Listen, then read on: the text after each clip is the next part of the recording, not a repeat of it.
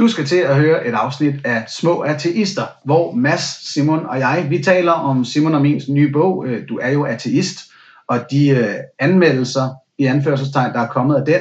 Og den snak tager rigtig lang tid, men er også herregod, hvis vi selv skal sige det. Og, øh, så, så vi klynker altså ikke? Det gør vi ikke. klynker Nej, vi gør. Og vi klynker en lille smule. og det gør vi også til sidst, hvor snakken lige drejer sig lidt hen på Rasmus Paludan og øh, præmisserne for religionsdebatten. Det er sådan cirka det, der kommer til at ske. Øh, så vi håber, I nyder Velkommen til Små Ateister. En podcast om religion, ateisme og alt derimellem. Og lad os komme i gang. Mit navn er Anders Stjernholm. Jeg hedder Mads Aula. Og jeg hedder Simon Ørgaard. Og vi springer ud i det med det samme med bogen her, som bogen. Simon og jeg har skrevet. En, en ny debatbog, der hedder Du er jo ateist. En, øh, hvad vi selv synes, en lille overskuelig sag på en 120 sider, som lige tager de, de vigtigste argumenter for, hvorfor at religioner ikke giver særlig meget, og hvorfor at man, når man ikke tror på nogen guder, bør kalde sig ateist og blive en del af den øh, for nogle mennesker øh, meget aktive, for de fleste mennesker meget passive bevægelse, som fortæller resten af verdens befolkning, at det der religion ikke er nødvendigt. Jeg skal lige have undertitlen med. Det er en vantro debatbog. En vantro debatbog. Ja. ja, så er det hele med. Er, er det sådan en slags tour de force rundt i ateisme, fordi altså, hvis man har, har fulgt det, det, der er blevet kaldt nyateismen øh, i, i, i 10 års tid, øh, så er der jo ikke, der er ikke nogen nye ting som sådan i det, men I får, eller øh, jeg har ikke stødt på nogen øh, særlig mange nye ting, men I får ligesom sat alle de der argumenter ind, og alle de problematikker ind, som de fleste, når de begynder at, at blive sådan lidt woke, øh, ateistisk, religionskritiske typer, så, øh, så, så, så er det jo nogle af de her ting, man får øje på øh, ret hurtigt, det, i det øjeblik, man slår den kritiske sans til.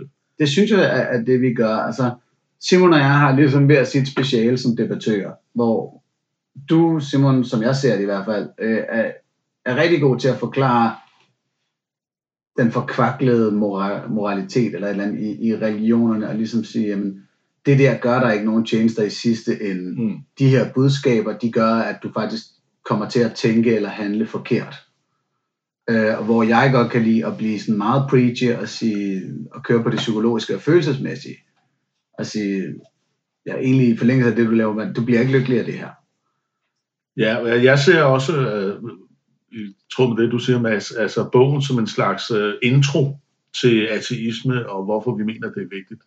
Altså, der, er, ja, der er mange små afsnit i virkeligheden. Ikke? Man, ja. kan, man kan tage et afsnit af gangen og så ligesom sige, okay, hvad, hvad, hvad, hvad foregår der egentlig i det her afsnit? Ja. Og så, øh, så, kan, så kan man pakke det mere ud, eller stille flere spørgsmål til det, hvis man er, hvis man er interesseret.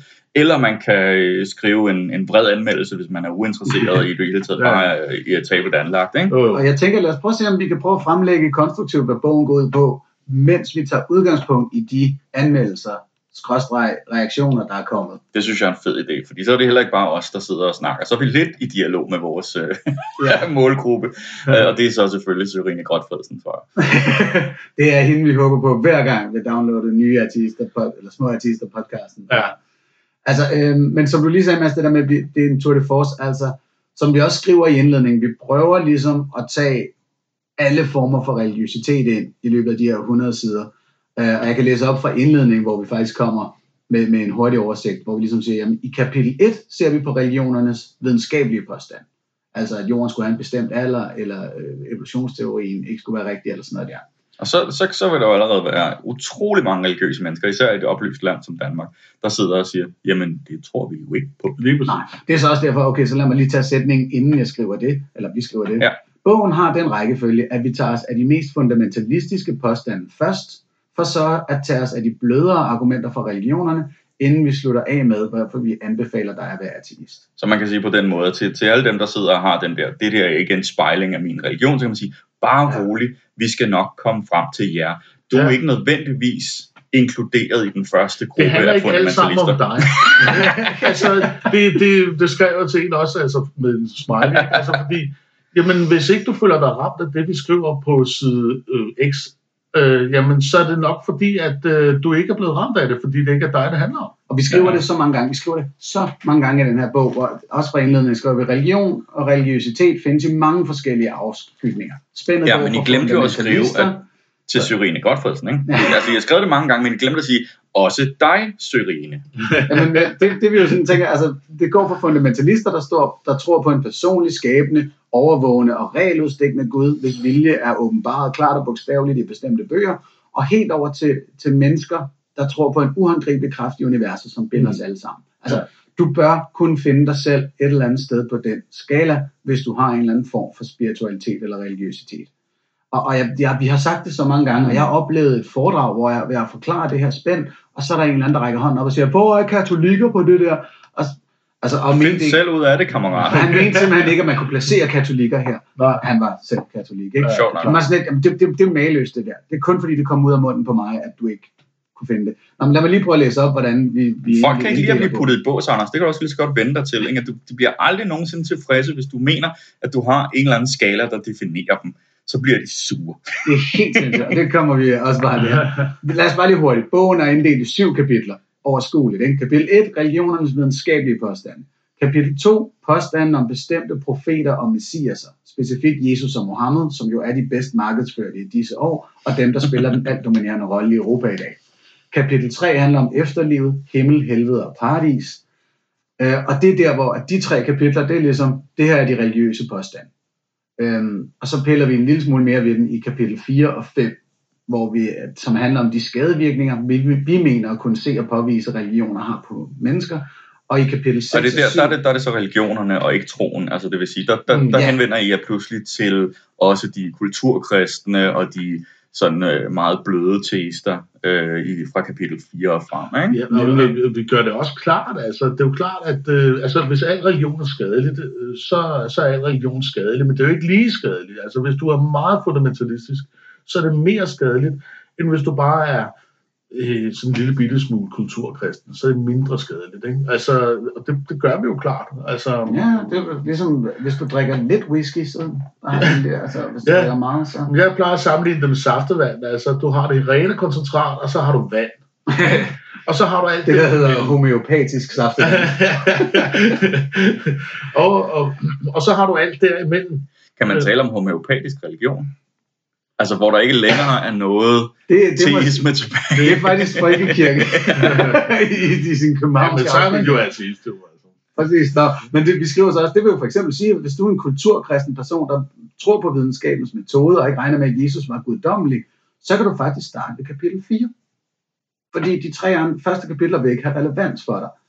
Øhm, og det, jeg tror, at den, det vi har skrevet der, Simon, har betydet, at vi har slået for de, de værste, du skærer os over en kamp argumenter, men alligevel er vi jo så ikke slået udenom dem. Du glemmer at markere det med, med sådan en highlight eller bold eller, eller sådan et eller andet. Ja, det, Hvis vi skulle i dialog med anmeldelserne, fordi, altså der er det jo, at øh, hvis en anmelder bare er sur på os, fordi han synes, vi er nogle idioter, og han er uenig med os, så vil han jo cha, eller hun øh, cherrypicke i, i det, og, og så trække to øh, ting frem, og så øh, køre løs på det, og sige, hvorfor har I ikke skrevet om dit, eller dut, eller dat, ikke?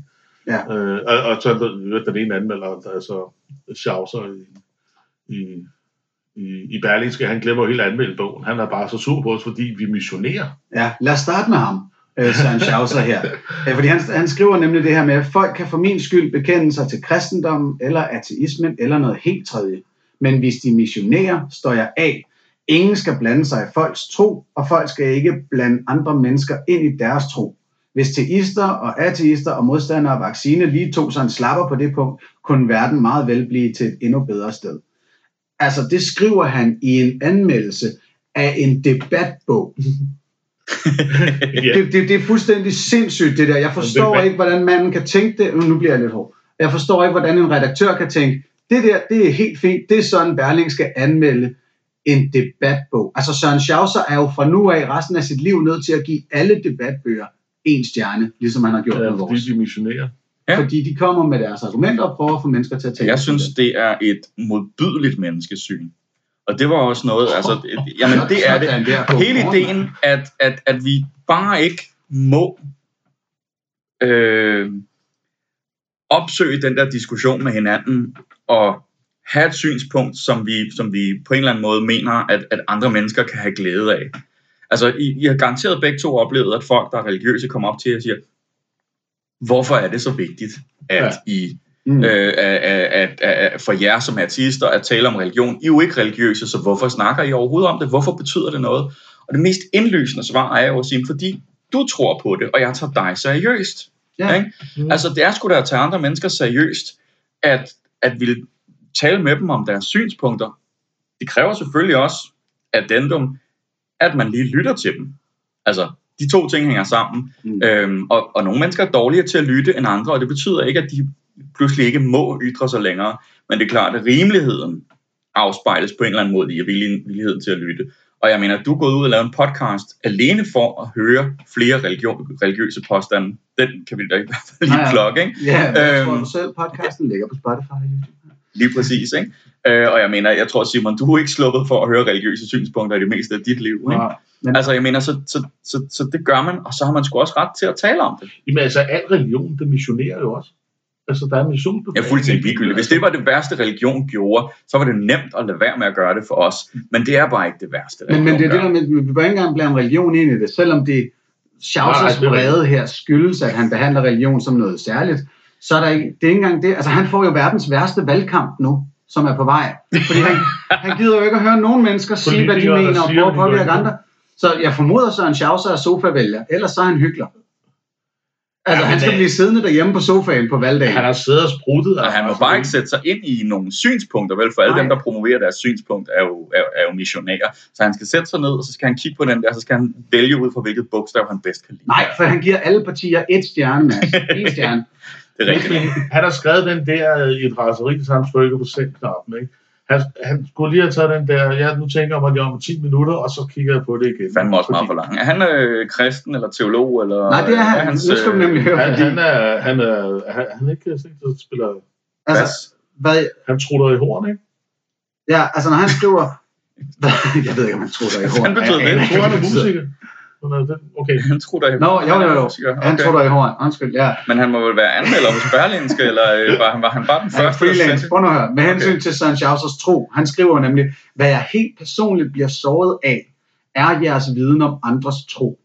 Bogen omtaler konsekvent tro som religion eller religiøsitet.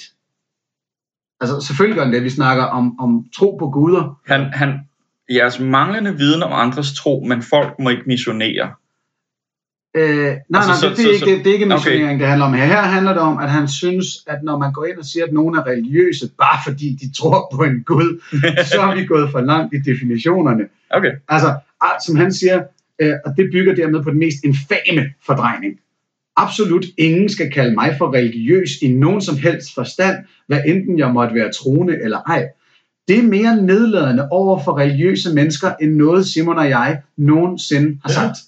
Han, han synes åbenbart, at ordet religiøs er det er så stigmatiserende, ja, at det vil han overhovedet ikke associeres med. Ja. ja, men jeg er også blevet konfronteret med den der, men hvad så med, med personlig tro? Og der har jeg det sådan lidt, medmindre din personlige tro er bare noget, du helt selv har drømt, så er det en myte. Altså myten om den personlige tro er jo en af de der øh, ting, som folk virkelig gemmer sig bagved, fordi de kan sige, at jeg har sådan en personlig tro, jeg er jo ikke religiøs. Nej, men hvis den personlige tro har noget som helst med for eksempel, lad os bare sige Jesus, eller Bibelen, eller dit yndlingsbibelvers, eller øh, en eller anden guddommelig kraft, mm. så er det jo ikke personligt, fordi wow. det er noget, der er blevet udviklet på en eller anden måde i dit samspil med dine omgivelser, gennem arv din opdragelse, arv og miljø, kulturkristendom og hvad ved jeg. Altså, det er ikke en personlig tro. Det kan man sgu ikke få lov til at gemme sig bagved, og det er det, han forsøger at gøre. Ikke? Mm. Det er godt, at vi laver den her om morgenen, der er jo Mads, han har fandme fyldt om. Men så prøv at høre, lad os lige få Mads til at, at braine lidt mere på, på Søren Schausers ord. Ikke? Fordi han, han, det mest alvorlige i, i den her øh, artikel, udover hans øh, ivrige vilje til ikke at definere sig selv, det er, at han skriver, at vi fordrejer og manipulerer i ond mening. Hvorfor det er det for? Det man med en hård anklage. Det er, ja. det er rigtig, rigtig hårdt. Og nu skal du høre belægget for det her. Ikke? Øh, han skriver, man hører alt om ateismens velsignelse og talløse variationer op gennem historien. Det ved jeg faktisk ikke, om man gør. Det gør man ikke. Nej, det mener jeg heller ikke, vi skriver. Nå. Vi skriver lidt om videnskab. Og så og skriver han så, hvorimod alle udtryk for tro, sjovt nok slås i hardcore med hinanden, og åbenbart er en og samme ting. Nej. Og som vi lige startede med at sige, altså flere steder, både i indledning og afslutning, skriver vi, religion, religion og religiøsitet findes i mange forskellige afskygninger. Altså det er så sindssygt det der med, at vi konstant skal beskyldes for at skære ting over en kamp. Ja. Men det er fordi, det er det eneste, de har tilbage. Jamen jeg blev helt sådan, jeg, jeg, jeg, var, jeg var på Comedy Zoo her i februar, hvor jeg talte om, om religion selvfølgelig, ikke? Uh, på scenen, og så laver jeg en bid omkring religiøsitet, hvor jeg siger, at jeg kan godt lide at tale religion med folk, der vidderligt tror på Jesus, og mener, han var Kristus. Men så nogle kulturkristne, som bla bla bla, mm. og så laver jeg den her med, at jeg er mere nazist, end de er kristne jo. Uh, og bagefter hører jeg så et kritikpunkt fra en pige, der siger, du skærer alle religiøse over en kamp. Nej, det første jeg gør i den bid er at skære dem over to kamme for fanden da. Altså, det, det, I det mindste sige to, ellers har du ikke hørt efter. Men, men okay, tilbage til Søren Schauser og det han siger, skriver. Ikke? Så skriver han så, hvis man føler sig bare en lille smule i tvivl, så er man efter øh, jeres opfattelse, mig og Simon, øh, skal se sig selv som ateist. Nå. Nej, det er bevisligt forkert. Hvis, hvis du er i tvivl, men din tvivl vipper imod, at der findes guder, så er du teist jo. Og det forklarer vi udførligt i starten af bogen. Men, øh, altså, den, han, Men er det han ikke gen- meget for langt, at han læser den? Jamen, altså, jamen, det, jamen, han gengiver det jo bare fuldstændig illoyalt, ikke? Og altså, altså, det, altså, Det er ham, der er jo en mod- tro, ikke? Hvis det er modsat af, hvad vi skriver, ikke? Og så anklager han også for at have, have øh, altså, være manipulerende og med onde motiver. Altså, vi går jo ind med åben panden og siger præcis, hvad vi mener. Og vi ved da godt, at der sidder nogle typer derude og bliver sure på os, og så øger griner af, at det er en bog på 120 sider, og, øh, og det ikke er videnskabelige afhandlinger og et litterært hovedværk, og hvad ved Men jeg. i det mindste er kritiserer, hvad der står, mand. Ja, og, og vi, vi prøver at sætte, øh, altså vi, vi, vi sætter rammer og definitioner op for, hvad det er, vi snakker om. Og så kommer vi med vores mening om, hvorfor vi mener, at det er vigtigt, at hver enkelt person reflekterer over de her spørgsmål. Er du religiøs, eller er du ateist? Og hvad betyder det for min hverdag? Og så lad os lige, fordi her er måske en refleksion, som kan noget. Jeg er bare ret forvirret over den.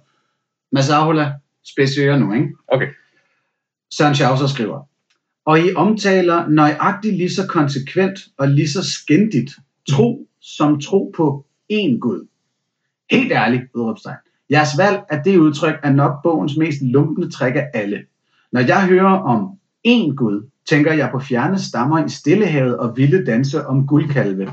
What? For hvor sådan en Gud skulle befinde sig på denne jord eller på himmelvælvet, kan jeg simpelthen ikke forestille mig.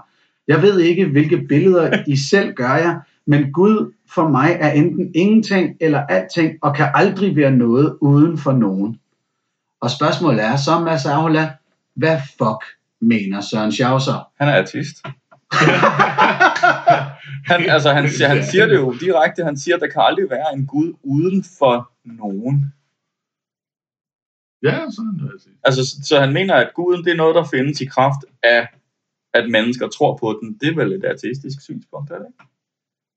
Øh, Jo, altså det, jeg synes også, det skinner igennem. Altså, jeg vil da tippe på, at han er ateist, men han kan, han kan bare ikke lide at, at kalde sig ateist. Ikke? Det er der, man bliver så sur over bare titlen af bogen, Laura, der er han jo allerede frodende. Så Det kan også godt være, han forstå, det tror- her ja. frustrerer ham, når han hverken vil kaldes religiøs eller ateist eller noget, så, så, så er det svært.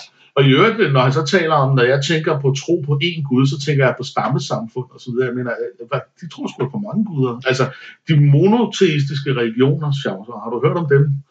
Det er sådan noget som jødedom, kristendom og islam. Altså, det er de store religioner. Det er monoteistiske, altså mono, en.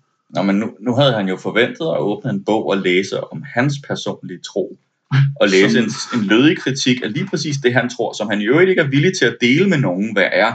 Øh, men det forbandet tageligt af jer, at I vælger at kritisere det alligevel, og så i øvrigt at kalde det at en, en, en, kritik af religion i det hele taget, og i øvrigt en kritik af, hvad folk generelt tror på, når han nu skal sidde og læse den. Ikke? Altså, det synes jeg da næsten er tageligt. Ja. Altså, det må være jeres skyld. Ja, Men jeg, jeg er meget forvirret over det her Der er for dårligt afsnit i samvittighed. anmeldelsen. Altså, det, det virker som om, han er ret nedladende over for, for politister og andre religioner, Ja, når han snakker om at fjerne stammer i Stillehavet og vilde danse om guldkalve, når man taler om en gud. Det fordi, det, ja. altså, og guldkalven, det var altså, det var altså israelitterne ude i, i ørkenen. Ikke? Altså, bare ligesom, øh, det, det er ikke på en stillehavsø. men, men den gode nyhed er selvfølgelig, at Charles Schausers anmeldelse betyder, at Sorine Godfredsen kun har skrevet den næst dårligste anmeldelse af vores bog. det synes jeg er... Det, det skal hun da være glad for.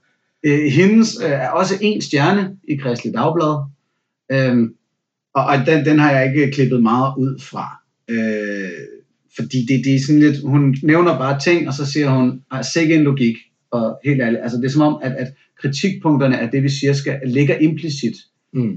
Øh, og det skal bare være så logisk, at det kan man selv regne ud som, som læser, så hun slipper for selv at argumentere. Men det er jo endnu engang mere et debatindlæg end en anmeldelse.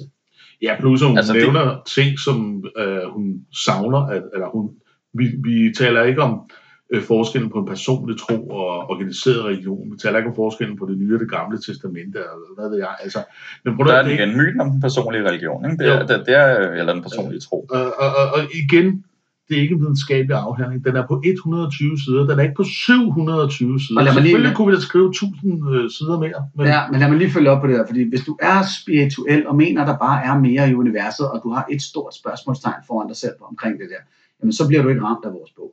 Nej. Vi er trods alt inden for mennesker, der på en eller anden måde bekender sig til en eller anden organiseret form for religiøsitet.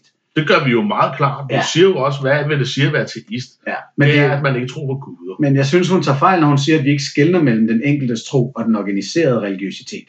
Ja, ja. Altså, vi, vi går jo ind og taler om, hvorledes det påvirker din tankegang Ja, det og enkelte have menneske. en tro og sådan noget. Helt sikkert. Det synes jeg Øh, også. et af mine favoritafsnit i det her, det er religion er en dårlig ven, hvor vi snakker om det der med, at når du har en religion, så kan du hverken fejre dine succeser eller mærke dine fiaskoer øh, rigtigt.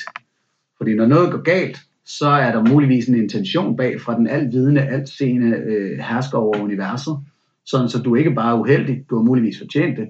Og når du har gjort en succes, så er det ikke bare dig, der har præsteret noget, så har du måske fået hjælp. Jamen, Altså, men en kender, kender der I ikke godt det, der.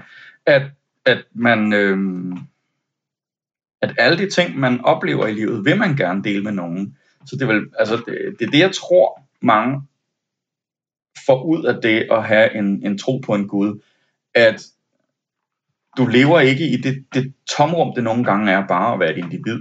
Altså, så, så, så er der nogen, der er med dig, sådan, så du behøver ikke med det samme at, at ringe til alle dine venner og arrangere en brunch for at fortælle dem, at du har oplevet noget, der var sjovt. Mm. Øh, eller sørge for at have dem med, hver gang du oplever noget, der er sjovt.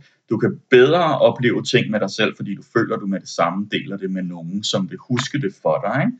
Og, og det føler vi, altså det er sådan en eller anden eksistentiel angst, øh, Ja, lige der, præcis. der, der spiller ind der. Og det synes jeg egentlig er, jeg synes ikke, det er den bedste løsning på det problem, men det er en rimelig, et rimeligt behov at have. Problemet er så bare at overbevise de troende om, at, at det er det, der foregår. Mm. Og så ligesom, så, fordi så kan, vi, så kan man bedre anerkende det.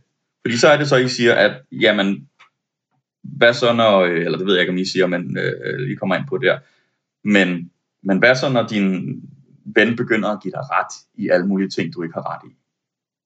Mm. Altså det er der, det går hen og bliver et problem, ikke? så er det virkelig en dårlig ven. Ja.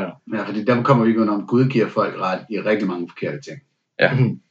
det er det. Men, øh, men jeg, vil, jeg vil give dig ret, fordi altså, jeg er jo ateist.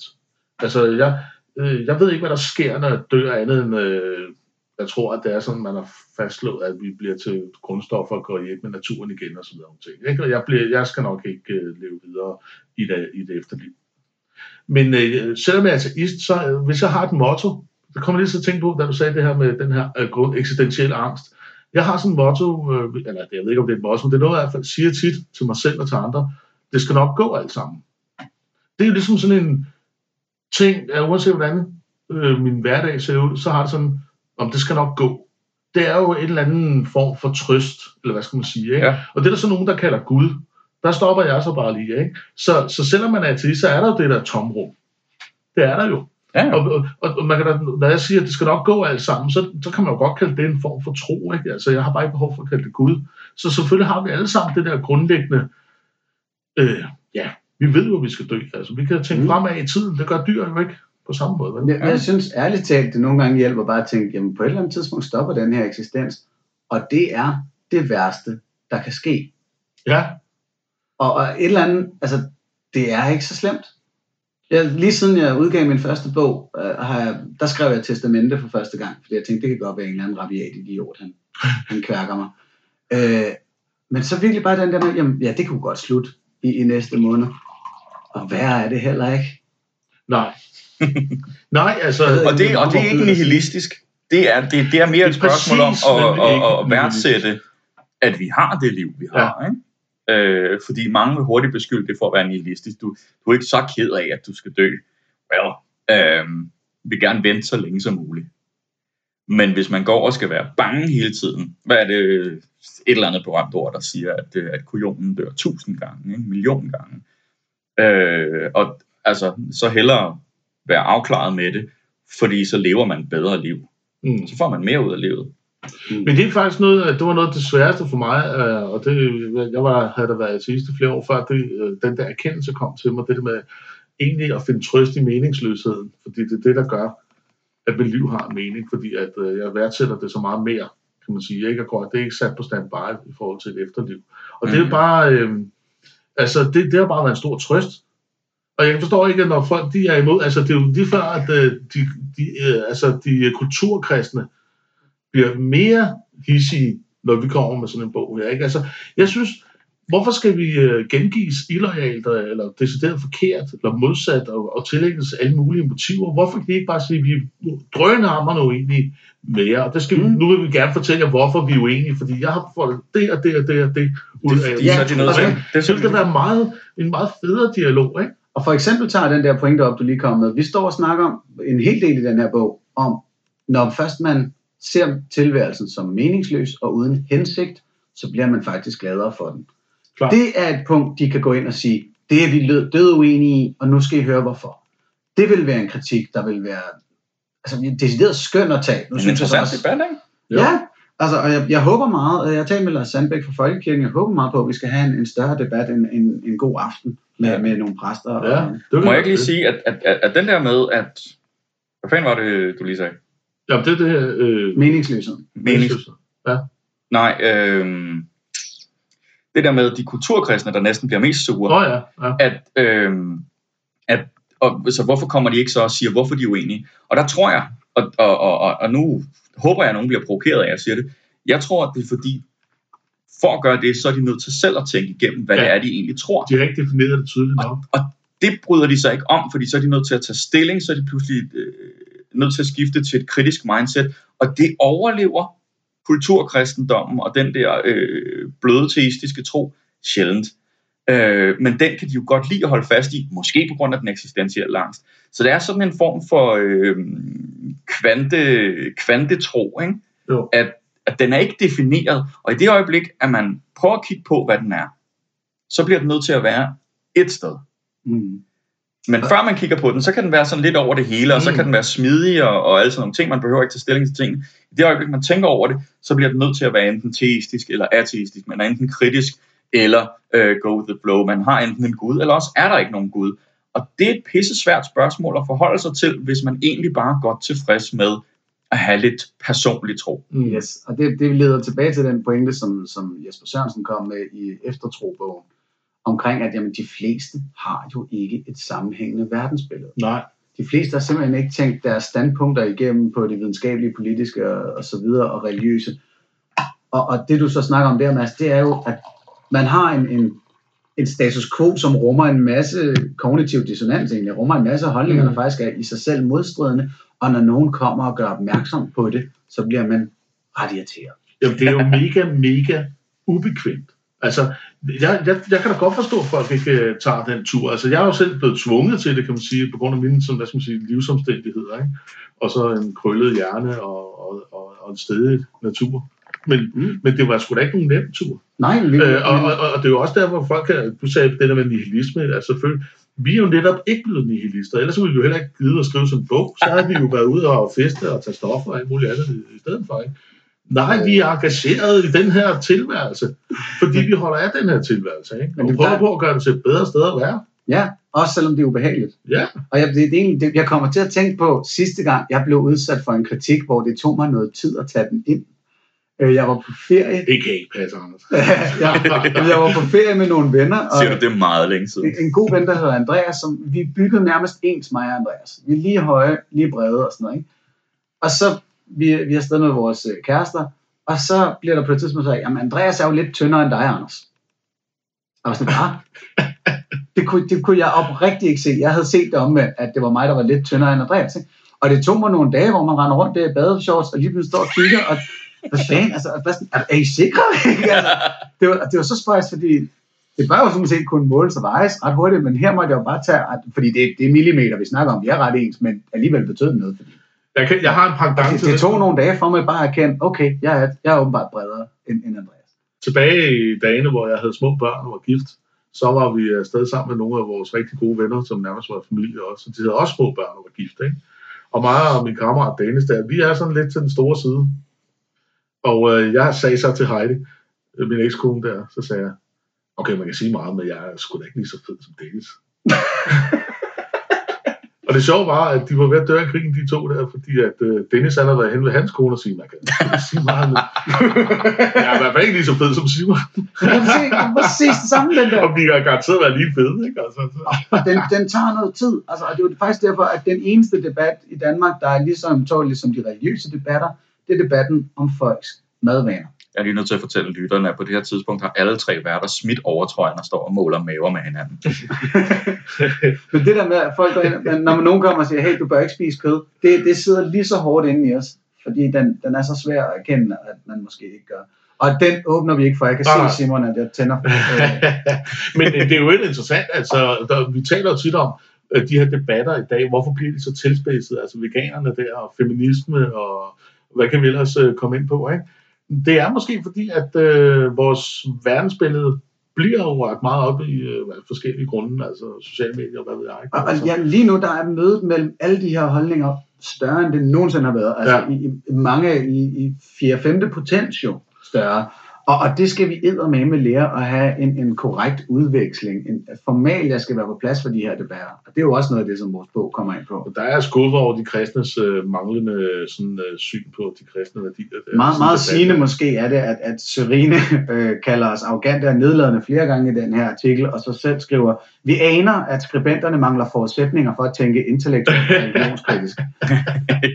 det, det, det opsummerer faktisk meget godt, hvad vi sidder og siger her. altså også i trådene øh, omkring øh, altså kritikken af bogen og på Facebook og så videre, ikke? Øh, altså, og i debatten i det hele taget. Altså, jeg har aldrig i en debat, eller en tråd, eller en statement, kaldt nogle religiøse mennesker, bare tilnærmelsesvis nogle af de ting, vi bliver kaldt i debatten, ikke?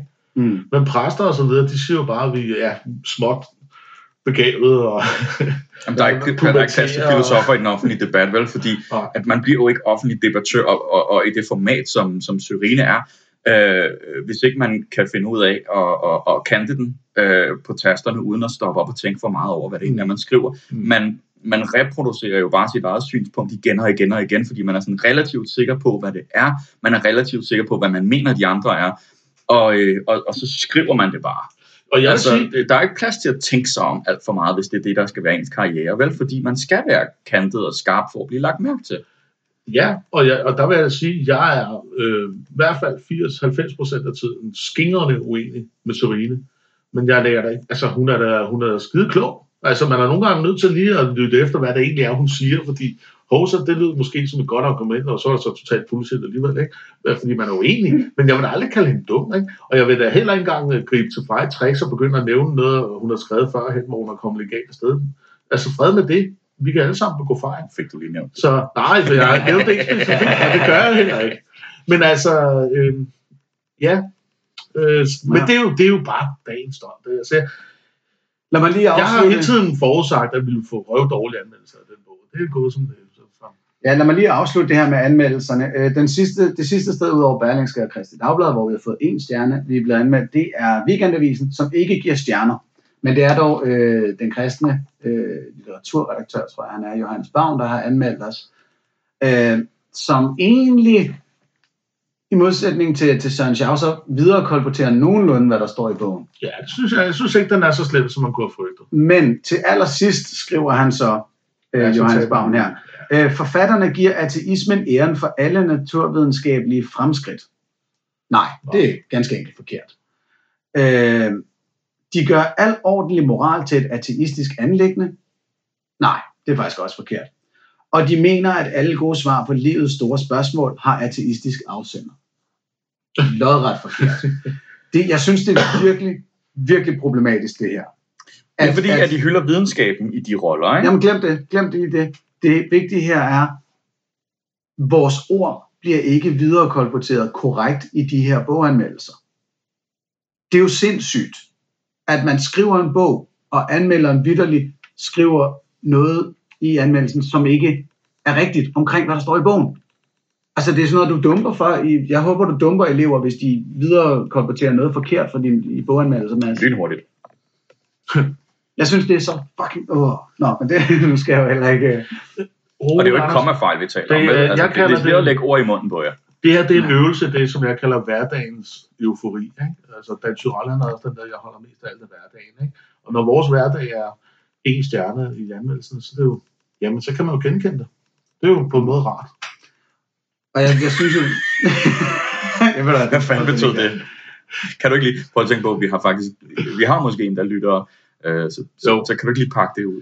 Ja, men altså, det ville jo også være bekymrende, hvis Sørine synes, at det var et fantastisk bog. Nej, okay. Altså, så ville jeg jo være lidt bekymret, ikke? Så, så jeg, havde jo, jeg havde jo ikke forventet andet, kan man sige. Men nu skal vi ikke sidde og bare klynke over det. Nå, Fordi det, det, det, er det, det, vidste vi godt, og, øh, og I har i virkeligheden sagt alt, hvad der står i bogen, så... øh, så, så, Altså, jeg har ikke sagt alt, hvad der står i bogen. Du Vi har sagt alt. Alt. Nå ja, jeg mener mere, at I, I har sagt alt, hvad der skal øh, i første omgang skal siges om det her øh, i bogen. Ja, det er øh, det, så, Øhm, så på den måde er det egentlig... Ja. Til en, en kritiker, som vi alle sammen har- faktisk har mødt, og som, som gør noget af det, vi gerne vil have fra, fra nogle af de andre kritikere her. Nemlig rent faktisk tage det, vi har sagt til sig, og prøve at modargumentere. Ja, det, og det er en stor ros øh, i det her debatklima, synes jeg i virkeligheden. Ikke? Det, mm, Og vi taler om øh, den unge Christoffer Kruse fra Menighedsfakultetet i Aarhus. ja. En mand, som altså virkelig tror, i- til forskel fra, ikke for at sige, han, han, altså, han tror på nogle af de videnskabelige forklaringer i, i, i Bibelen og så videre. Altså, det er en mand, der skal læse hele Du er jo ateist-bogen, fordi vi går til den i, i første og anden kapitel for eksempel. Men han gør det jo lødigt og på, på, på rigtige argumentatoriske præmisser Mhm. mm. og så videre. Det, vi har alle tre deb- debatteret ham. Senest har du, Mads. Ja. Og jeg tænkte, jeg, jeg vil rigtig gerne høre, hvordan du synes, den debat gik. Jamen altså, i første omgang, så, så, så, så havde jeg lige den her joke, jeg, jeg gerne vil slippe af med, øh, fordi folk siger, at der ikke kommer noget godt ud af jeres busreklamer.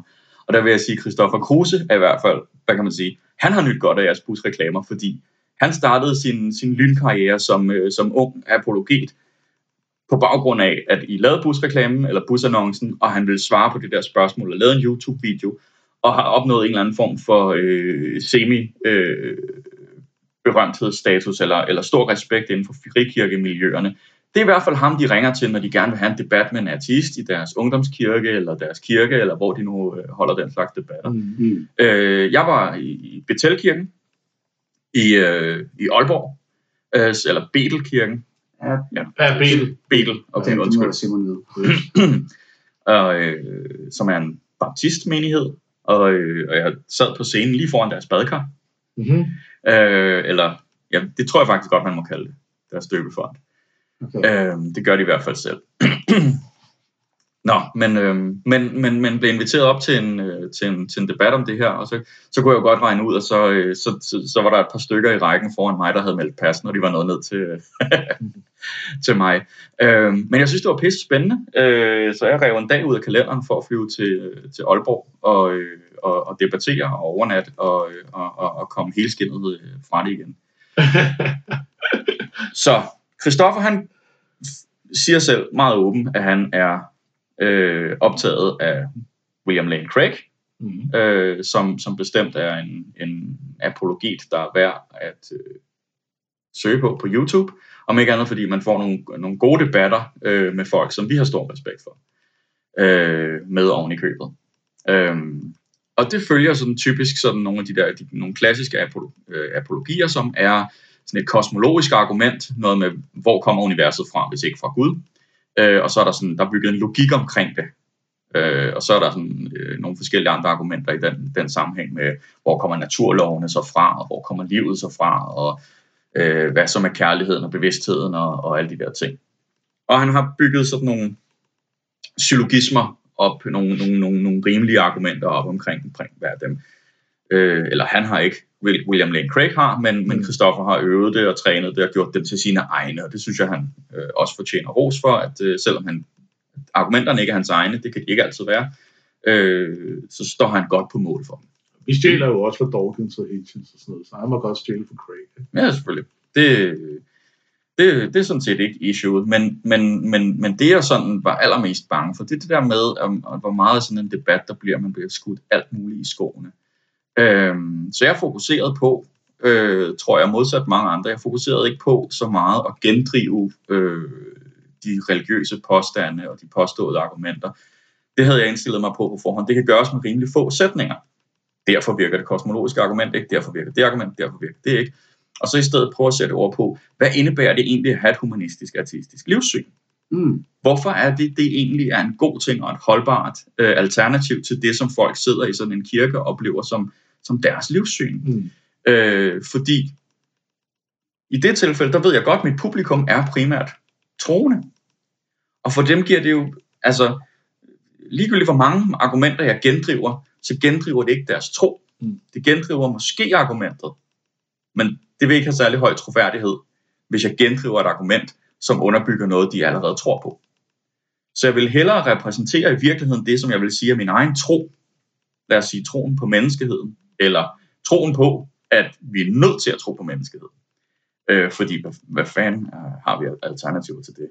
Og så prøve at vise, på, vise, hvordan er det et sammenhængende livssyn, og så argumentere ud for det. Og så endte vi med en øh, meget interessant diskussion om moral, som var, øh, som, som jeg også er gået videre med at have lavet en podcast i, øh, på øh, Café Mensch, som bare mig, der ranter, øh, hvad fanden moral egentlig er. Afsted. Så det var pisse spændende. Ja. Hvordan øh, har I synes det var? Jamen altså, altså jeg, der er ikke nogen tvivl om, at Christopher Kruse er jo altså det jeg populært kalder altså skingerne vanvittigt øh, på et eller andet måde. Men han er jo han er jo flink fyr, og han, øh, øh, han, han tager nemlig vores argumenter seriøst, ja. og så bearbejder han dem seriøst med sine egne metoder og sine egne argumenter. Ja, jeg synes, jeg, jeg er lige nødt til at gendrive det her med skingerne vanvittigt. Ja, jeg vil høre. Altså, hvor, hvor I består vanvittigt, vil jeg gerne høre. For Kruse er jo netop en af de mennesker, som vi taler om i bogen. Et menneske, der er troende på grund af sin rigtig gode begævelse. Fordi at han bruger sin begævelse på at overbevise sig selv om, at det her holder. Ja, jo jo, jo, jo, men altså, øh, altså, altså vi er jo uenige med ham, ikke? og der, en af grundene er jo, at han laver den der, sådan, så, nu kan jeg ikke udføre den teori, men han hopper jo sådan fra flage til flage, ikke? nogle gange bruger han videnskabelige argumenter, nogle gange bruger han logiske argumenter, nogle gange bruger han, øh, altså så hører han over i anekdoterne, hvis øh, det er det, øh, så han hopper så fra isflag til isflag, ikke? og det er det, jeg synes er, altså, Ja, han har en ven, som har oplevet en helbredelse ja. og er gået fra at være ateist til at være troende på grund af og det, og, og, det er sådan noget, øh, altså, så man, det kan man også sige om William Lane Craig, det er skide godt bygget op, og han er virkelig, virkelig dygtig. Altså, det bygger jo bare på en forkert præmis. Og det var altså med glimt i øjet, at jeg sagde det her mm. med skingerne vand. Jeg tror faktisk, at Stoffer ville grine også, øh, hvis han sad her. Altså, fordi han er en øh, seriøs debattør, som respekterer vores meninger, øh, men øh, som øh, også er villig til at debattere dem seriøst. Øh, men han er selvfølgelig også skingerne uenig med os. Ja. Så, så og der i består. Ikke? Ja. så nej, det er en kærlig hilsen til, til altså, det er jo rart, når der kan være en, en, en god debat, og jeg synes jo, at din tilgang til det, den er rigtig, rigtig fin, øh, når du står sådan et sted der, at øh, man ikke kun står og puncher tilbage på nogle argumenter med nogle modargumenter, men man egentlig også siger, hvad er det egentlig, der er det gode ved at være ateist, eller Mm. Så det, det er også der, man måske har øh, mulighed for at komme med, med, med, med noget nyt, fordi at alle modargumenterne mod de påstande, som er så vel indstuderet i det religiøse miljø, mm. vil nødvendigvis være trangt de samme som en hver anden kunne komme med. Ja, men det, der jo så også er rart der, det er, at hver især er øh, defineret øh, rimelig fast, og derfor har et godt udgangspunkt at debattere ud fra. Altså apropos det der med at have et sammenhængende verdensbillede. Mm. Det har Christoffer Det er ikke nødvendigvis alle i hans menighed, der har, men de prøver at danne sig et. Mm. Øh, og vi har et rimelig sammenhængende verdensbillede. Det er det, vi så sætter os ned og siger, lad os debattere ud fra de her to. Hvor at, at uh, Søren Schauser fra Berlingske, det vil jo blive en irriterende debat, hvor målstolperne konstant blev flyttet, fordi han redefinerer, hvor han står. Mm. På samme måde som jeg faktisk synes, at, at det gør folkekirkens repræsentanter også rigtig tit Altså, Ja. det, det, siden jeg startede som religions, religionsdebattør for 10 år siden, så har de flyttet sig jo. Så er det om Jesus' fødselsdag, det påstår vi slet ikke noget om, og evangelierne, nej, de er ikke skrevet af evangelisterne, og man behøver ikke tro på genopstandelsen. Altså, selv, selve definitionen af at være kristen i folkekirken er, er umådeligt diffus og er blevet flyttet lige så stille. Mm. Og det gør det jo enormt svært at have Ja, en ja. meningsudveksling. Men det giver jo god mening, fordi er det ikke sådan omtrent det Gud også har gjort hele vejen igennem den her diskussion? Ikke? Han er også bare blevet ved med at flytte sig længere og længere uden for rækkevidde. ikke? Så er det klart selvfølgelig, at de, øh, de troende jo bare trop. Det er ligesom Øh, Michael Schødt gjorde ja. opmærksom på. Dengang, en gang fik man at vide, at han, han er på den anden side af skyerne. Så fandt en flyvemaskine, og så, nej, nej, okay, han er, han er længere ude. Øh, Ja. Så er det sendt Bag bag satellitbåd. månen. Og, Læng, længere endnu, han er slet ikke i det her univers. I kan ikke finde ham. nej, Altså, Og den er god. Men, Men men det det er- er, det er meget Gud, faktisk- men øh, han er ikke nogen god debattør. nej, det er han ikke. Men, men, men det var meget interessant, fordi øh, så, var der så, øh, så fik jeg så et lift til lufthavnen, da, da jeg skulle hjem igen. Og så var der en, der, øh, ham, der, øh, der, der kørte mig, øh, som, som så sagde, at han havde lyst til lige at give mig en lille, en lille, sit lille perspektiv med på, øh, på vejen, så jeg havde noget at tænke over i flyet eller, eller, eller sådan noget. Så siger han, at, øh, at nogle gange, så, øh, så, så, så når, når, øh, når det kan være så svært at bevise Gud, og, og, og, og, og så svært at finde Gud, så er det måske i virkeligheden, fordi det er Guds mening, at vi skal lede efter ham. Ja, ja, den er klassisk. Ja, og, så, og, og, og, og, og du ved, det, det, det tog jeg høfligt imod og sagde, at jeg, jeg, jeg tror faktisk, jeg sagde noget så anerkendende som, at hvis det betyder, at folk hele tiden leder efter det gode, og om de så nogensinde finder det eller ej, men hvis de hele tiden leder efter det gode, øh, så er jeg egentlig med på, det, det kan være en god ting. Det, det bliver det der fælles tredje og alt sådan noget, som man kan snakke om. Øh, men i det øjeblik, så folk tror, at de har fundet Gud, eller fundet det gode, det er der, hvor jeg bliver bekymret. Og der vil jeg gerne, der kan jeg godt øh, i festligt lag øh, øh, splitte den even og sige, der er det sådan set uanset om, om folk tror, de har fundet det gode, det endegyldigt gode, øh, uden for øh, den teistiske sfære, eller i den teistiske sfære. Altså enten er det Gud, eller også er det en, en anden idé, som de bare, det her, det er den altafgørende gode idé, som, som nu er fundet, og nu øh, skal resten af verden bare tilpasse sig, fordi det kan ikke være andet end den her ene idé. Der er jeg nøjagtigt lige bekymret, om det er Gud eller ej. Men det, Ja. det, der er jo en berømthed, der har sagt det der med, at øh, søg efter sandheden. Og, og, og gå efter folk, der søger sandheden. Ikke? Men øh, undvig dem, der siger, at de har fundet den. Ja. Ikke? Altså, så det, det, jeg kan ikke huske, fanden der sagde det. mm, Men, øh, læner sig op af Charles Bukowski. Ja, det kunne være godt. Problemet med, med kloge mennesker, det er, at de er konstant i tvivl. Ja, ja, præcis. Ikke? Og det der med, at når vi, jo mere vi finder ud af, jo mere ved vi, hvor meget vi ikke ved, og alle de der ting. Ikke? Altså, Ja. Jo, jo, den Så- går fra øh, Sokrates over Russell og Charles Bukowski, Ja, og ja. Den, øh, den, bliver, den bliver aldrig for gammel, den der. Øh, og hver generation skal jo lære det igen. det er det. Det passer også godt med den her nye undersøgelse, som øh, har været omkring, at øh, kun 43 procent af folkekirkens medlemmer tror på Gud. Ja. Og selvfølgelig er, er folkekirken i gang med at gendrive den, og det er jo fordi, de spørgsmål er simpelt stillet, og det er fordi, at folkekirken rummer folk øh, på alle mulige forskellige planer osv. Og det er bare sådan, jamen, kunne, det betyder også bare, at jeres fundamentale afsæt jo ikke længere er relevant for hovedparten af jeres Det er medlemmer. jo det. Så stop nu, altså så stop, og så bliv et folketempel. Så gør det. Øh, men ja, jeg ved ikke, om der er mere at brygge på, på, Nej, på den her men det er da undersøgelse. bare værd, der- Ja, vi kan henvise til adskillige udsendelser tidligere, ja. som vi har. Men altså, nu er der bare kommet en undersøgelse til, der bare øh, viser, at den tendens øh, fortsætter. Ja, ja. Og hvad er det, hun hedder? Hende den høje, lyshårede præst, som nogle gange er i debatten. Marie Høgh. Marie, Marie Høgh. Er det? Nogle gange. Jeg tror ikke, det er Marie Høgh. Øh, men i hvert fald som... Iben som Tranholm. Nej, nej, nej, det, er- det, det, det er heller ikke vigtigt præcis, hvem det er lige nu. Som siger, at hun gennem sit virke oplever, at folk er mere og mere søgende efter Gud, når, når hun bliver konfronteret med, at folk jo egentlig ikke er så, har, er så troende så Det længere. er jo fordi, hun er det præst. Præcis. Altså, der er, det, det, det er jo så tydeligt selvselekteret. Det viser, at teologi gør intet for ens videnskabsteoretiske grundlag. Altså, fordi selvfølgelig er det selvselekteret, det der. Selvfølgelig vil dem, der er søgende, søge kirken. Måske endda mere og mere.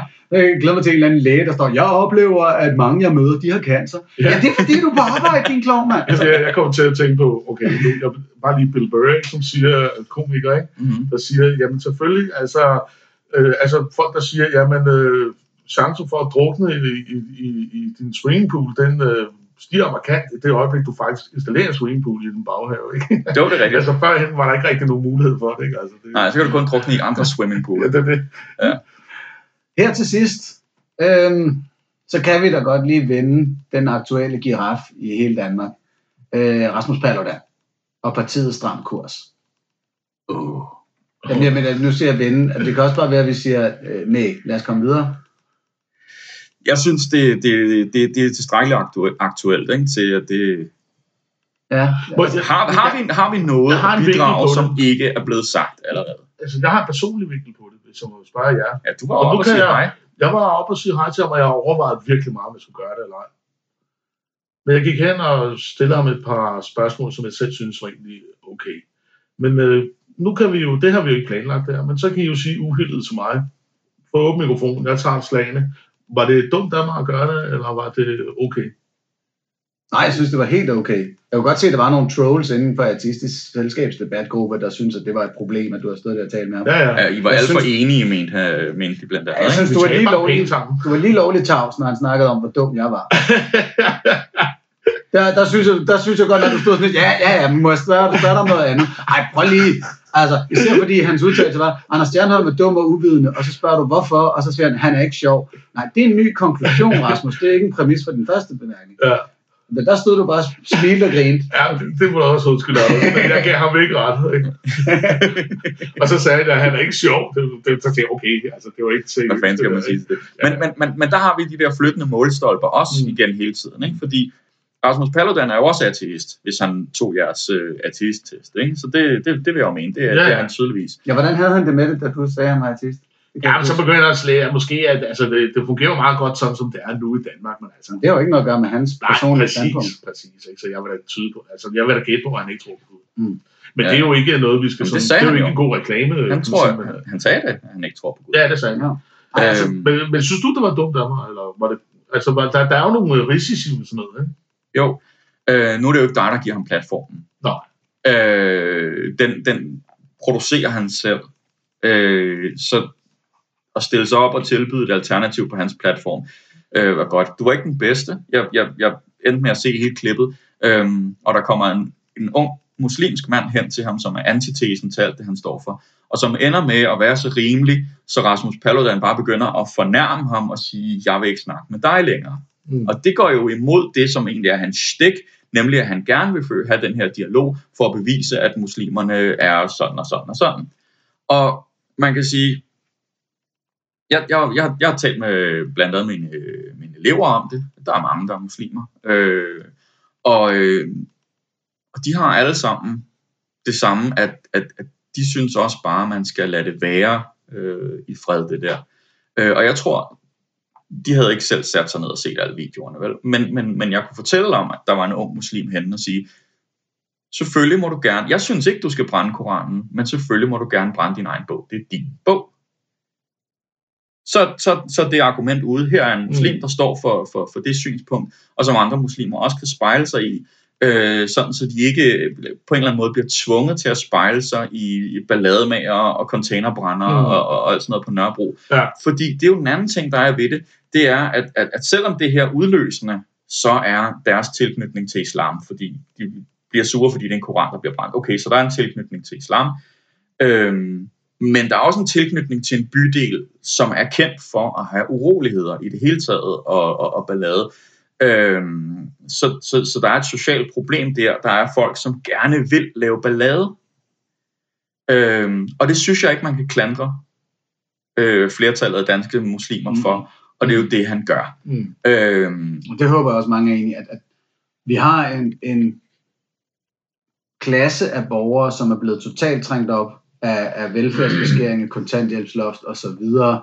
Og, og derfor er der en, den stigende ulighed i vores samfund, som betyder, at du har en risiko for, for optøjer af den her art, og så skal der en tændstik ind.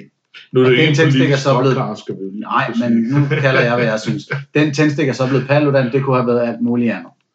Ja. Øh, så, så ja, der, der er en hel gruppe af borgere, der kunne være blevet oprørt over benzinstigninger, eller de gule veste i Frankrig, eller sådan noget der. Ikke?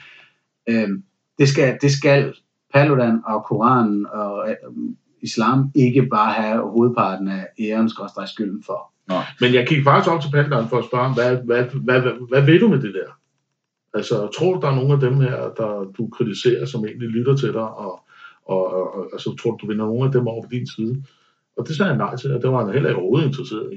Nej, nej, fordi han vil, jo, han vil jo have et, øh, et etnisk ensartet... Ja, ja. Så han var slet ikke interesseret i dialog. Det fik han det til at sige helt åbent. Så. Jeg har det sådan, øhm, vi plejer nogle gange at joke med det i, til comedy, når man laver en joke, og to mennesker eller et menneske i publikum fanger den, eller synes, det er skægt. Så plejer man sådan, Nå, men jeg er tilfreds, det var en, det er dig, jeg holder show for, eller sådan noget, ikke? Mm. Det er lidt den samme strategi, Nye Borgerlige og Rasmus Paludan og de her bevægelser arbejder med. Det er bare skyd med spredhavn, ud med en masse fremmedhed til hele befolkningen, og så er der måske 2%, der er med dig, og så kommer du i Folketinget. Mm. Det er jo strategien her. Fordi der er to promille, der er så meget imod dig, at de laver ballade og optøjer. Ikke? Så han bliver kendt, og så fanger han de der 2%, der er villige til at give ham muligheden for at komme i Folketinget. Øh, det, jeg tror ikke, det kommer til at ske, men altså bevares, det er strategien. Øhm, og den er jo så ved at, at brede sig på højrefløjen, så vi, vi har en, en, en meget kraftig islamkritisk fløj til, til det her valg og, og, og, og, og komme i og skulle stemme på, som jo lidt eller andet sted er kommet af, at vi i mainstream-partierne, både Venstre, Socialdemokratiet osv., er gået lidt for hårdt med på den her islam er dårlig, kristendom er god. Ja, i hvert fald med den sidste caveat der, ikke? fordi øh, det, er jo, det er jo lidt den der balance, vi bliver nødt til at gå hele tiden som religionskritikere. Mm. Øh, at helt klart, tror jeg, at vi alle sammen mener, der er et problem ved, at nogen tror, at den her bog er, er skrevet af Gud og er så ukrænkelig, og, og at det nærmest nogle gange er, er umuligt at indgå i en dialog, fordi man må ikke kritisere øh, profeten og, og alt sådan noget. Ikke? Og, og, og jeg går stadigvæk og venter på, altså jeg, jeg synes, det var, det var en, det var en åbenbaring med ham, den unge muslim der, fordi jeg går lidt og venter på, at der er muslimer, der tager til ord og siger, vi vil gerne have jer til at tegne Mohammed. Ikke fordi vi kan lide det, men for at vise, at vi bakker op om jeres demokratiske ret til at gøre det. Yes. Altså, der, der, der mangler den stemme, og, og, og, og jeg påstår ikke, at den stemme mangler, fordi at, at, øh, at det her, øh, at alle muslimer har det her problem. Øh, jeg ved ikke, hvorfor den mangler. Måske bliver den selekteret lidt fra. Måske er det bare sværere spørgsmål, end, end, end jeg lige tror. Ikke? Men, men, men det er det, han lever af. Det er, at der er den der lille uoverensstemmelse med, hvad øh, ikke-racister og antiracister siger og insisterer på omkring islam, og det som islamkritikerne siger om islam, øh, som resonerer med den del af befolkningen, der, der, der, der bliver bekymret over de her, øh, de her, de her små ting. Øh, altså det vil sige, der er nogle, der er nogle reelle kritikpunkter, og de bliver ikke rigtig mødt. Men jeg tænker faktisk, nu kommer jeg til at lyde sådan en, redak- en redaktionel bemærkning, men måske var det et emne til næste podcast. Ja, efter fordi den dribletur, jeg har tænkt mig at tage nu. Okay, fordi det bliver, øh, fordi det er et stort emne, ikke? Jo. Øhm. Så nu prøver jeg lige at skøjte hen over den med en ordentlig tur herude på venstrefløjen. Ja, det var en fodboldanalogi, ikke så meget en politikanalogi. Okay, det var god. Vi har lige nu det problem, og det Simon og jeg også, det ved jeg, vi er enige om, at vi har overladt religionsdebatten til de mennesker, der er dårligst til at tage Til mm. Rasmus Paludan og til unge muslimer, der smadrer busstopsteder, og til en regering, der synes, at øh, kristendommen er meget bedre end islam. Og nu er flere politikere, der går ind og siger det her. Og i den kommende valgkamp, der håber jeg sgu, at folk vil stemme på, på nogle partier og politikere, der er klar over, at religion som helhed skal kritiseres, hvis vi skal fikse det her møde mellem islam og kristendom mm. i Europa. Og det vil sige ikke nødvendigvis stemme på mig og Alternativet. Tag SF, Liberal Alliance, Enhedslisten, de radikale. Der er fornuftig religionskritik i de her partier. Der er sågar også et par stykker i, i Venstre og Socialdemokratiet. Øhm, fordi det har været dybt, dybt frustrerende for Simon og jeg, at jeg har brugt efterhånden 10 år i religionsdebatten, og Simon har brugt 35 år på at være fundamentalistisk troende, og 10 år på at finde ud af, hvad der skete med det. Og så har vi kogt det ned til 120 simple sider i en bog, og sagt, her er en indførsel i, hvorfor vi siger, hvad vi gør, og hvad vi mener de vigtigste pointer er. Et nedkog af, af ret lang tids tankegang og der sker ikke skidt i den offentlige debat omkring det her, andet end de anmeldelser, vi har haft, hvor folk de lyver om, hvad der står i vores bog. I mellemtiden så kigger alle på Rasmus Paludan, fordi han tør røv i en koran. Ja. Det er lige præcis Altså, det. det, det var maløst, hvordan vi blev fravalgt til Godmorgen Danmark. Tre dage efter, at God Aften Danmark havde Rasmus Paludan siddende i sofaen. Så vælger vi jo vidderligt også bare konflikten, frem for den, den mere lødige kritik og den dybere samtale. Så insisterer vi på at høre på mennesker, vi ved tager fejl, frem for at høre på mennesker, der har en chance for at have ret. Og her mener jeg ikke bare, at vi to har en chance for at have ret, Simon, men også, at lødige kritikere af vores tankegang har Ja. en chance for at have ret. Det er Der kunne godt sindssygt, det fokus, der ligger i religionsdebatten i dag. Og det tjener jo kun de, der ønsker konfliktens formål. Det tjener øh, de rabiate på begge sider af islam og kristendommens formål, at, at religionsdebatten kommer på de her præmisser. Og det, det er dybt frustrerende at kigge på, at der ikke er flere medier og programmer osv., der tænker, hey, lad os lige prøve at se, om vi kan, kan tage en debat på en anden måde, end hele tiden at skulle tegne de her streger op. Det er seertaler og klik. Ikke? Altså, og det, det er sgu ambitiøst. Ikke? Jeg kommer til at tænke på X-Factor. Vi sidder og ser på folk, der, der ikke kan synge. Ikke? Og det er sjældent, man ser nogen i tv, der ikke faktisk kan synge. Ikke? Og så er det, Jeg kan det ikke komme i tanke om, hvornår jeg sidst så et musikprogram i tv, men, men, men, men her i huset, der har vi troligt slået op på X-Factor. øh, Ja, ja. Men det, øh, men det er også bare for at sige, at, øh, ja, det er sgu lavet til fællesnævner. Det er lidt Mm. trist. Øh, Så, så jeg håber her til den her valgkamp, at, at religion kommer nok ikke til at betyde alverden, øh, men at når den skal tages, den der, så bare, åh, hvor kunne det være rart med nogle, nogle stærkere nuancer. mm. Og det kunne være rart, at for os, øh, Simon og jeg især, at debattere den her bog med folk, der vidderligt ønsker at debattere noget, der står i den, frem for noget, de påstår, står i den. Ja, Lige præcis. Må jeg ikke øh, knytte noget til, til, til lytterne i det? Fordi øh, de fleste, der lytter her, er nok øh, religionskritiske ateister, der interesserer sig for den her debat. Og øh, der er en tendens blandt religionskritiske ateister, der interesserer sig for diskussionen, at skyde med skarpt på de øh, lavt hængende frugter, altså det vil sige fundamentalismen, bibelliberalismen, alle sådan nogle ting. Øh, som er det der, der føles fuldstændig irrelevant for rigtig mange af de troende. Mm. Øhm, så jeg synes også øh, i det danske religionskritiske ateistiske miljø, at man skal holde det her spejl op og sige, hvis I er enige i, at det vil være federe at have Anders og Simon inde i God Aften Danmark frem for Rasmus Paludan, i forhold til, hvis man skulle snakke, snakke kritik af religion eller islam eller et eller andet. Øhm, fordi I er tættere på et mere rimeligt synspunkt, øhm, så skal ateister også gøre sig den umage, at I skal, I skal øve jer i, ikke jer to, men, men alle ateister derude, skal øve sig i at, at føre diskussionen med de mest moderate religiøse. Ja. Og tage samtale med dem, vigtigt. fordi det er sgu da den øh, diskussion, som rent faktisk kan føre nogle vegne, der er mest interessant. Og det er den, der bliver, den bliver ofte negligeret, også af, øh, fordi, også af artister, fordi det er nogle gange sjovere at, at grine af, at der er en talende slange, eller grine af Noahs ark, eller, eller, eller et eller andet, Mm. mm. som bare rammer så langt ved siden af målet, at det, at det virker næsten latterligt øh, hos kulturkristne, og hvad ved jeg, øh, at, at nogen overhovedet gider at sige de der ting, fordi det er så, øh, så indlysende. Ja. Så vi skal øve os i at tage diskussionen med den moderate troende. Og det, det er et spørgsmål om at kigge på din modstander og finde ud af, hvad er hans bedste argument. Og så Ja. er det det, du behandler. Du skal ikke tage det dårligste. Ja, og jeg tror måske, der er mange, der har været, ligesom vi også er og har været i mange år, øh, fascineret af, af de her YouTubes, øh, man kan se med Dawkins og altså debatter, ikke? og Mhm. mm-hmm. Hitchens og Harris og hvad det nu kan være. Og så kommer man til at oversætte det nærmest en til en til, i en dansk kontekst, og det, det kan man ikke, fordi altså i USA, der er der virkelig altså 50 procent af befolkningen, der tror, vi lever de sidste tider, altså bibelliberalismen, som du snakker om, ikke? Øh, og det bliver simpelthen for skært øh, i, en, øh, en dansk øh, kontekst. Så vi, selvfølgelig skal vi også provokere lidt, det gør vi jo også, vi kalder det en vantro debat på osv., så? Men øh, provokationerne er også vigtige, men vi, skal, vi må altså huske, at vi skal i hvert fald have en mere nuanceret debat, netop med, med at tale til de moderate, og det er jo faktisk det, vi virkelig har gjort os umage for i den her bog, at tale Ja, pænt til folk, ikke? Er det Jo. Jo, jo. Lad os lige til sidst plukke øh, bogen her. Øh, hvis du gerne vil øh, læse den og støtte os på den bedst mulige måde, så gå ind på øh, forlaget pres2.dk øh, og køb den direkte der. Øh, du er jo ateist, en vantro debat på af Anders Stjernholm, Simon Nielsen Øregård, hvor vi tager modpartens bedste argumenter. Det er rigtigt, Simon. og taler om det. Og det håber vi så, at vi snart kan få en debat om, i stedet for, hvad folk tror, der står i det. Og med den bøn og øh, det håb om en øh, forhåbentlig kommende fornuftig religionsdebat, det, det, det, ja, vi mødes om et par måneder og bliver enige om, det skete nok heller ikke.